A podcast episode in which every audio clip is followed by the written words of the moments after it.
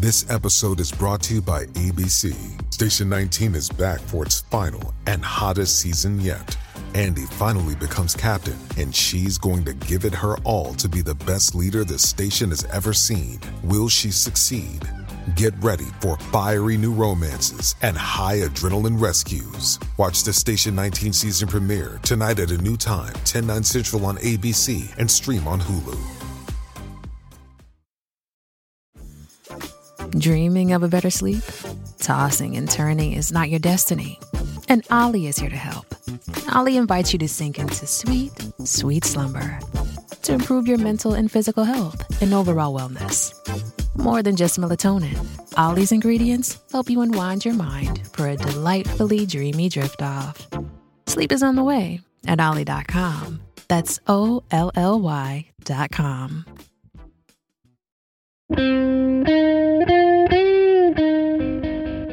Thursday, March 9th, 2023, from Peachfish Productions. It's the gist. I'm Mike Pesca. Barbara Lee has announced her intention to run for the Senate in California. The New York Times coverage of this, well, not the total event, but an angle of this announcement is that progress stalls for black women trying to achieve higher office. And the stats, some of the stats are fairly stark. There are zero black women senators. Since black women are almost 7% of the population, it should be seven, but of course it won't be seven, given the fact that many states would never elect any Democrat, and 90 something percent of all black women are Democrats, and also given the fact that people in America still vote largely, though not entirely, on ethnic lines. Sure, there are some progressive circles in which being a person of color or from an underrepresented group might actually help you in the hiring or voting process, but the circumference of those circles are not so wide as to include any U.S. state. Running against Barbara Lee are the two biggest reasons why I predict she won't be the next black woman senator, and those reasons are Adam Schiff and Katie Porter. They're both well known they're both going to be probably better funded than Lee. They're both highly qualified. They're both excellent on TV. Lee is certainly among those things and some of those things, but she doesn't have those things as much as these two superstar members of the House of Representatives. We should also note that here are the demographics for California. 39% of Californians are Latino, 35% are white, 15% are Asian, and 5% are black. So again, it doesn't mean that white people won't vote for any black person, but if you're taking ethnicity into account as an explanation as to why it might be hard to elect this next black woman to the Senate, that is certainly a consideration. So, as I said, black women make up 7%, around 7% of the population, maybe a tad bit less. In the House of Representatives, there are 25 black women. That means they make up 5.7% of the House of Representatives. This indicates to me, it's a strong indication that the biggest reason that black women aren't elected to the Senate is really the rules of the Senate, as opposed to a desire on the part of the population at large to elect or not elect black women. The New York Times has a phrase to try to emphasize how much progress has stalled. The numbers are stark. Only two black women have served in the Senate in its 233 year history. Well, that's true, but you might as well say only two black women have served in the Senate since the dawn of time, considering for the first 130 years of that 233 year history, no woman of any ethnicity served in the Senate. And you also should note that no black men were elected to the Senate before 1967 when Edward Brooke of Massachusetts was voted in. On a positive note, and rebutting the idea that progress stalls for black women trying to achieve higher office, 11% of the Supreme Court is black women, i.e., one. 50% of the executive branch, elected positions are occupied by black women, i.e., Kamala Harris. 4% of lieutenant governors are black women, but also Joe Biden has nominated 11 black women for the Court of Appeals out of 31 total judges that he's nominated. He is setting records for nominating and seating on the Court of Appeals and all the district courts black women. So progress is being made. It is not being made all the time and at every level. There are certainly prejudices at play preventing black women from rising to higher office, but these prejudices are often baked into not so much antipathy towards the idea or the specifics of a black woman, just an embrace of other people who benefit, of course, from their status as perhaps male, perhaps white, perhaps rich, white, and male. The rich part always trumping all other considerations when it comes to getting elected to the Senate. On the show today, I will spiel about another federal issue, this of the debt. It's big and it's concerning, controversially so. But first, History of the World, Part 2 is out now on Hulu. And it stars so many people, it's easier to list those who it doesn't star. But if you tune into the series or whatever we do on streamers, do we tune? Do we stream? If you stream your way in, you will find Ike Barinholtz and Nick Kroll and Taika Waititi and Wanda Sykes and a cast and cavalcade of thousands. Dave Stassen is an executive producer of this cavalcade of nonsense and history and whimsy. Up next.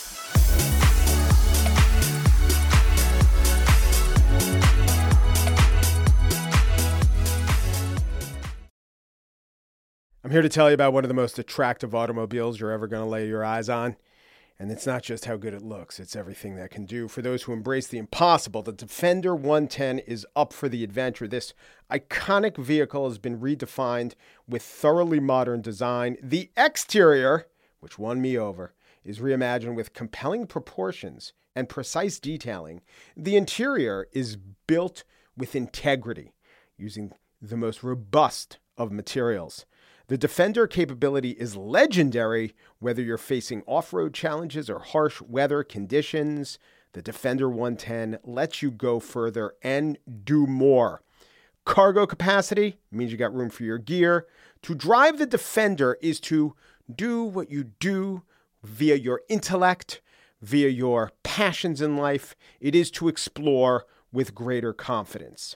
Ready for a wide range of adventures? The Defender family features the two door Defender 90, the Defender 110, the Defender 130 that seats up to eight. Learn more at landroverusa.com forward slash Defender. History of the World Part 1 is a hysterical, seminal Mel Brooks film. Even the title's funny. Part 1, we couldn't fit it all in. But would there ever be a part 2? That was part of the joke they teased Hitler on Ice. They teased Jews in Space.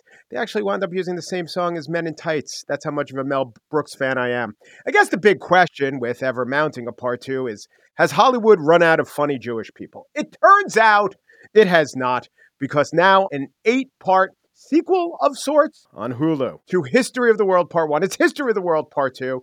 It stars, at this point, it would be easier to list all the people it doesn't star, but Nick Kroll, Ike Barinholtz, Jack Black, Wanda Sykes, Taika Waititi, Kumail Nanjiani, Sarah Silverman, the entire cast of Al- Abbott Elementary, I think. Blake Griffin's in there. I don't want to give too many away. It's like at this point, people will assume that you were in the show just to be safe, like Jethro Tull playing Woodstock. One of the executive producers of this series, Dave Stassen, dro- joins me now. David, welcome to the gist. Thanks for having me. Wow, I did not know that Robin Hood uh, crossover song thing. Remember the original song from Jews in Space?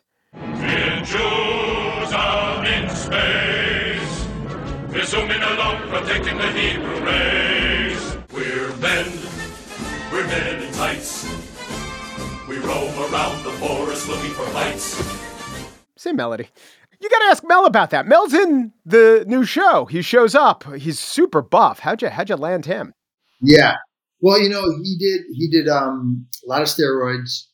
Uh, he was going to Germany for you know blood spinning treatments. It was important to him that his body looked right. Yeah, I, I hear the uh, Yankees signed him to an extended ten year deal. But was that did he own the intellectual rights? I mean, it's great to have him, but to do this, did you need the Mel Brooks sign off? And second part of that question was then a consideration. Let's just wait till he dies. no, it was Mel is Mel is immortal. Mel's not going anywhere. he, he's already he already wants a season two. He wants to know when we're going to get the pickup. He's hungry for more. that's why that's why he's so successful. I think. Um, yeah, you needed the Mel. Mel does own some part. Some look, I did really bad in the LSAT in college. I don't know the legal, the legal part of it, but he uh, does own some piece of the show. You, we could not do it without him, which is why Nick Kroll executive producer that he is, just nudged Mel for many years until Mel finally said, "You know what? You're so annoying. Just so you stop asking, we're going to do it." Yeah, that's how it works. That's called being a, a nudge which is you know part of part of Kroll and Brooks's people and half of my people as well. Tell me a little bit about yourself and your comedy background. And were you a huge fan of the original film? Huge fan. Um, Mel Brooks was one of my first babysitters. I, I like to say when when my parents were having a dinner party or going out, my brother and I would rent a couple movies. It was usually History of the World and or Blazing Saddles and or Young Frankenstein. Those were the movies I grew up on VHS.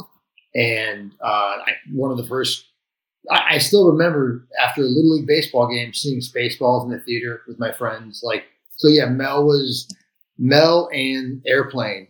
Like, in the Airplane took so much from Mel's like slapstick, double entendre comedy, you know, uh, world that yeah, it was a huge. He was a huge influence on my life. So to work with him, every time I say to work with him, I get chills because it's it's still surreal. So the original movie was, you know, we all remember Mel Brooks and and Harvey Korman, Gregory Hines. I hear in his first movie, but there was also a cavalcade of pretty much vaudeville greats, people who would show up, guys, if you watch TV in the 70s, guys and women who some of them uh, had their own shows, you know, Bea Arthur was in it, but just the face that you knew, the character actor that you knew, and there was maybe they were given one line and they would always nail it. It was this cavalcade of vaudevillians. And was that the kind of vibe that you were trying for with the new series? Yeah, 100%. We wanted to um, honor honor Mel and we wanted to pay tribute to what we, we called it the MBU, the Mel Brooks universe. And so we, yeah, the idea was we're going to have our tent poles. We're going to build the show like the movie. There's going to be a couple like stories that are longer, right? Civil War, Russian Revolution are going to be our uh, ancient Greece or um, Inquisition or French Revolution. Then we're going to, in, in, the middle, throw in our funny 15 commandment uh, becomes 10 commandments or our one-off sketches. And we're going to be able to get Seth Rogen for six hours. We're going to get Kumail for six hours. We're going to get, and people really there were so many yeses just because it was Mel Brooks. People just knew, like they understood. Everyone knew, knows the movie. Everyone over a certain age, I should say. All of, our, all of our comedy friends over the age of you know thirty five ish, they knew the movie. They understood the game, and it was really fun to play in that space of doing a kind of a comedy style that's gone away uh, in the last twenty years as we've got more into the grounded, you know, human relationship comedies. And this is more just anything goes, put jokes everywhere, put jokes on signs, put jokes on clothes, put, you know, put jokes in names, just all, all the stuff that Mel kind of taught us how to do. I think what's happened is that you're right, that has gone out of style for humans uh, on screen, but it's still alive in places like Rick and Morty, certainly Family Guy, The Simpsons, jokes on a lot of levels that Zucker Brothers or Mel Brooks type humor, where, you know, I, I think it probably delights the writer's room as much as it delights the audience. Yeah, you know, it was fun because, yeah, working on regular TV shows, like you, you pitch stuff that you get to laugh in the room, but ultimately you know, well, that's only a joke you could do on The Simpsons, right? But this is really freeing especially after uh, the last seven or eight years of very heightened American political tensions, just to get in a writer's room and just everyone just be pitching funny jokes. And the show, you can take whatever from you want, but we were not like, this is going to be a show that really says something about, you know, politics or, you know, how you feel about this. And it's going to be a metaphor. We just, everyone just got to pitch, read about history and then pitch like the funniest versions of these historical characters and do takedowns of things that maybe we've all learned about, you know, in our, you know, from our education, and just do a ridiculous version of like grumpy Abe Lincoln, Abe Lincoln with, with zero um, stature or or you know or pathos, just like annoyed Abe Lincoln, like just an Abe Lincoln we'd never seen, stuff like that. What is a History of the World Part 2 sketch? It's not just history plus funny. There has to be, you know, in the room, I'm sure you were like, well, I'm not saying that's not funny, but here's why it doesn't fit in. So, what what's the DNA of the kind of sketch that qualifies uh, for the show that we saw that works well?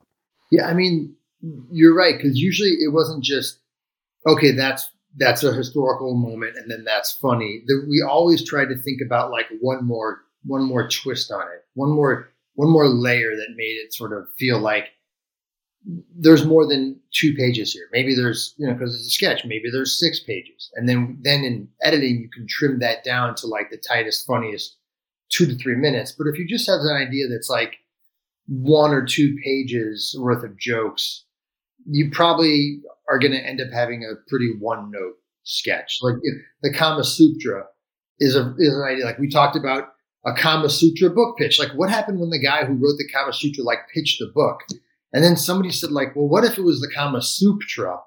And then there was like sec, it was soup recipes combined with sexual positions, and that is what made it take off.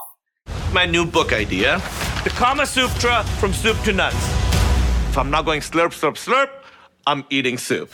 I'm sure some people it's not for everybody, but for us it took took it to a level where we felt like it was something different. It was. That was my favorite. That was my favorite sketch of episode one, Kumail Nanjiani, and he he commits to it. And of course, the funniest thing is he's not like the sex is fine. Like he's really about the soup. yeah, yeah. Why is this different? Kumail, Kumail, obviously being the funny guy that he is, found found a way to be passionate about you know, it, it, it would be gross and not as funny if his like character was probably really into the perverted sex positions. Yeah. But the fact that he cares about giving people wholesome, nutritious soups is what gives his character some, you know, I don't know, some some principles. So you have this uh, varied cast, so many people. I'm sure not only was working with Mel Brooks a key inducement, but Nick Kroll has a Rolodex and Ike has a Rolodex and people want to work with them. But was it a cascade that once you got, I don't know, once you got half the cast of Abbott Elementary and Sarah Silverman and Kumail Nanjiani, it was that much easier to get the next batch of people? Casting kind of happened sort of concurrently. So it, it was Sarah, we actually got at the very end. She had wanted to do it the, from the very beginning, but she, I think she was, was in New York doing a play. And we happened to do some reshoots in, while we were editing, and she was available. So we got her for for the, for the one of the last days we shot.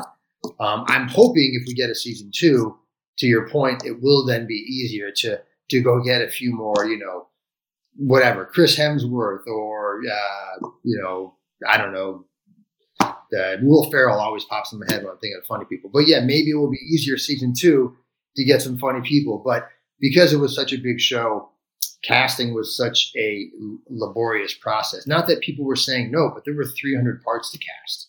Yeah, you had a lot of moving parts, and it, just scheduling that and working with the people who want to do it, but they don't have all the days must have been really hard. Yeah, I mean, Aaron Owens, our line producer, and Sally Sulander is our first AD. Were just incredible at like making every possible schedule work. The hardest part of the show was rewriting sketches. I did some directing, shooting the sketches, but at the same time, the whole time you're like fielding casting emails and casting calls all the time. You know, he's available, but only next week, and he's available, but he's got to be out to be at his Hulu show on Wednesday at four o'clock. And can we do his sketch by Wednesday, you know, it was that was that was the real, real uh, Jenga of, of, of the show.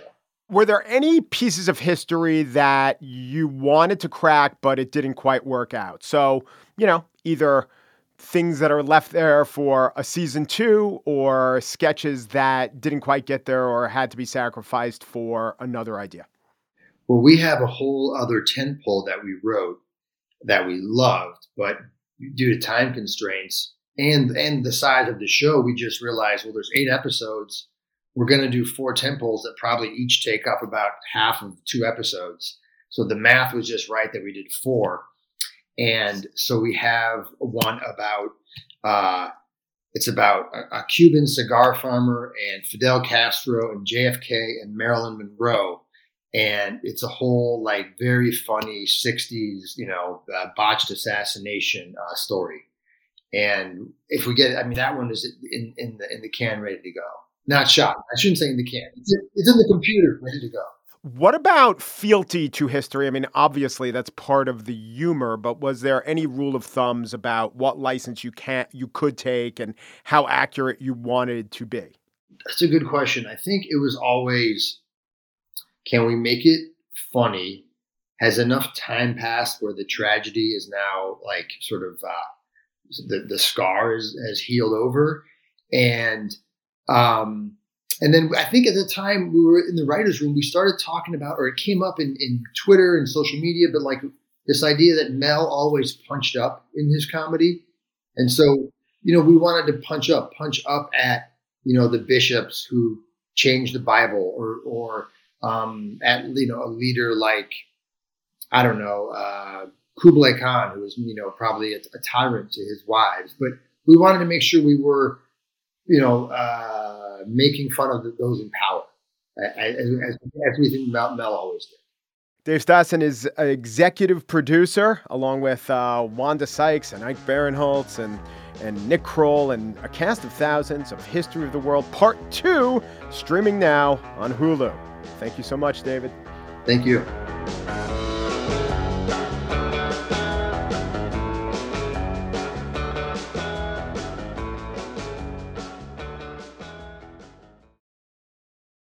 Shipping can make or break a sale, so optimize how you ship your orders with ShipStation. They make it easy to automate and manage orders no matter how big your business grows. And they might even be able to help reduce shipping and warehouse costs. So optimize and keep up your momentum for growth with ShipStation. Sign up for your free 60-day trial now at shipstation.com and use the code POD. That's shipstation.com with the code POD. And now the spiel. President Biden announced a budget today that, if passed, would decrease the national debt, currently at $31 trillion, by $3 trillion over the next decade.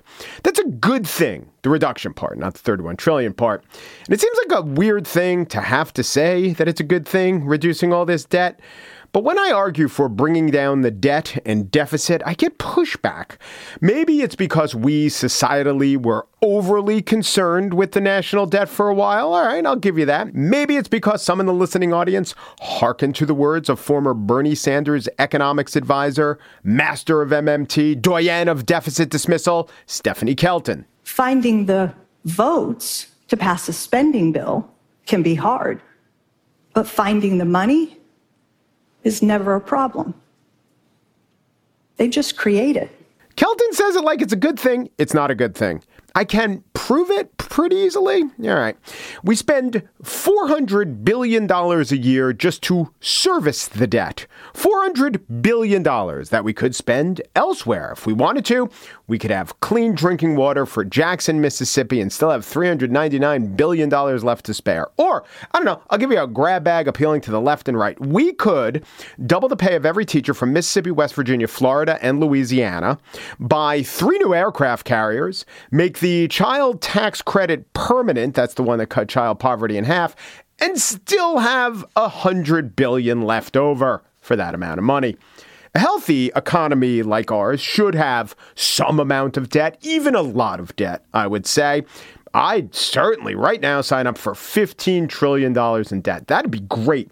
But even cutting our national debt to, by a third would bring it under 100% of the GDP, which would be good. Now, being under the debt to GDP ratio being under 100. It's not a magic number. It's not a threshold where if you cross it, as we have, everything falls apart. But operating at those levels for a long time becomes unmanageable. It gives us less wiggle room. It makes us pay more in debt servicing. And especially when inflation is high, it costs more to service the debt. Let's say America had $20 trillion in debt. That'd be okay with me. But that I have to say this at all, that I have to talk some portion, actually the most vocal portion of the audience, but not just the audience. I think it's mostly a vocal portion of the Democratic Party that I have to talk them into thinking that debt and deficits at this level are bad is weird. And it's kind of new. Time was, the sage grouses of the economy, who were mostly stentorian, bearded white men, would opine about the downside of debt and deficit. We all took that as true, more than true, as gospel. But it really wasn't as true as we were led to believe. So now, of course, we jump to, therefore, it wasn't true at all. We get to choose our own adventure about which story about the debt to grab onto.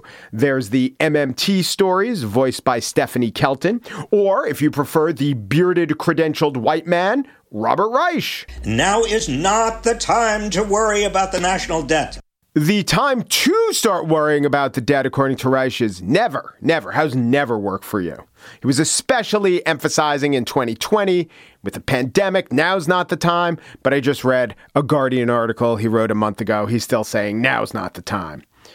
But by the same token, if you put a tax cut, any tax cut, in front of a Republican, they'll say pretty much the same thing. We do not need to worry about the debt. Here's Ted Cruz talking about tax cuts. We should be cutting everyone's taxes, even if your local politicians are jacking them up on you. You know, what Reagan did, what Jack Kemp did, was across the board cuts for everybody. That is incredibly good for the economy and it produces economic growth.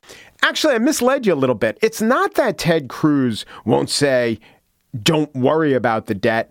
He will just never mention the debt. No Republican will ever mention the debt when a tax cut is in the offing. I would bet that most Republican voters who will tell you that running deficits and a high national debt is a serious issue would also be honestly surprised to know that tax rates are the key determinant of the deficit and the national debt. Democrats also almost never mention the debt as a reason to oppose tax breaks. They always mention that it's the rich who will benefit disproportionately. Take this very apt Barack Obama riff about Wisconsin Senator Ron Johnson's support for the Trump tax cut. And after he voted for a tax plan that allows people to write off the cost of private planes, I, have been trying to get this thing closed since I was president. If you, if you can afford a private plane, you don't, then you, you don't need a tax break. But no, he, he, he, he fought for this. And then his adult children bought not one, not two, but three private planes because apparently carpooling was not an option. Now, here's the thing Obama is a fantastic rhetorician. He's saying generally true things there. And there's no reason logically, if you're trying to influence a voter, there's no reason to substitute a less rousing argument, which is, hey, there's a collective good of a lower deficit for a very tasty and accurate raw meat argument. But the sum effect is that taxes are always debated and I think always thought of as a question of fairness. Who benefits? Do the rich benefit? Do the poor need tax breaks? Rather than a question of trade offs. If we lower the taxes, we have more debt. And that's a bad thing because we have a lot of debt. Debt is always seen as a function of spending. If I were advising, though not Barack Obama when he's on the campaign trail, but in general, if I was advising, I'd say inject more debt talk into all the tax talk. It is hard for the left to take any tax tact other than blaming the right, because indeed the right has been very dishonest on the issue. Oh, yes, they have. The New York Times did a story the other day chronicling Republican hypocrisy on debt and deficits. They nailed it. These Republicans spend what they want to spend, and when they don't want to spend is the only time they cry debt. Not every Republican, some are more consistent than others, not for every spending bill, but that's how the party has generally voted over the post Great Recession period of massive debt incursion. But if the Republicans are hypocrites, the left is full of idiots. All right, it's probably too strong. Kelton, Reich, Professor James Galbraith, they're not actually stupid, they're just wrong. And they have convinced too many on the left of the logical fallacy or magical thinking of never have to worrying about the debt, of telling ourselves we print the world's reserve currency, therefore we have the keys to a magic box. I don't know, maybe it's okay, so idiocy, just kind of similar in phrasing to hypocrisy. That's why I chose it. Maybe it's more like ignorance, although I don't think Kelton and Galbraith and Reich are. Maybe it's like a well intentioned miscalculation. You got to have priorities, and their priorities aren't the debt, their priorities are the poor. That has to override everything. I guess that's what you call something like a moral orientation. And when put or thought about this way, it doesn't seem as cruel and immoral as hypocrisy, but it is the wrong way of thinking. If you ever meet a person on the left who say deficits and debt don't matter in the US, they are wrong. They were as wrong as when Dick Cheney said that. There's a permissible way to say that, which is something like, of course, debt and deficits matter. I just think we need to prioritize spending on whatever, despite knowing full well that there will be consequential trade offs of incurring debt. But no one ever says that. No one ever, I don't think anyone in national politics ever even thinks that. Not enough people, at least. And of course, a politician's time horizon is less than the time horizon of when the debt really comes to bite us. Plus, talking of Republican hypocrisy is true and it's attractive. In fact, it's so attractive for the Republican caucus that I have no idea if they fundamentally realize that this level of national debt has a lot of negative consequences now and in the future. What really matters is that the Republicans are hypocrites about it. There are Democrats, Joe Biden seems to be one, Joe Manchin is another, who will tout the value of lowering deficits. But do they actually lower the deficit, lower the debt. The Biden budget is dead on arrival. That's why I didn't spend too much time discussing the relative merits of it versus this more broad idea of deficit reduction. The Joe Manchin named and supported Inflation Reduction Act, however, does lower deficits by about a quarter of a trillion dollars over a decade, according to the CBO. But is Joe Manchin a popular politician on the left? Is this particular portion of Joe Biden's agenda something that the left supports or even talks about? So, this is why I think that deficit and debt reduction is characterized by hypocrisy on the right and a kind of idiocy on the left. It is just not a popular issue, and there seems to be no path to achieve a bipartisan consensus convinced that this is something to act upon. I bet 60 senators know that it's something to act upon. I bet 250 members of the House actually, well, I don't know if I bet that. I hope that 250 members of the House actually know that this high level of debt is bad and we should do something about it. It's just not the sort of consensus where many of these will dare say any of this out loud without facing blowback and incurring political costs. It's the one area where incurring costs is frowned upon. It's not a great place to be. We have deficits of understanding, but of course, also the real actual deficit, which adds up to a not inconsequential $31 trillion in debt, which we have to admit is, as surprisingly disputed as the next statement is, it's not a good thing.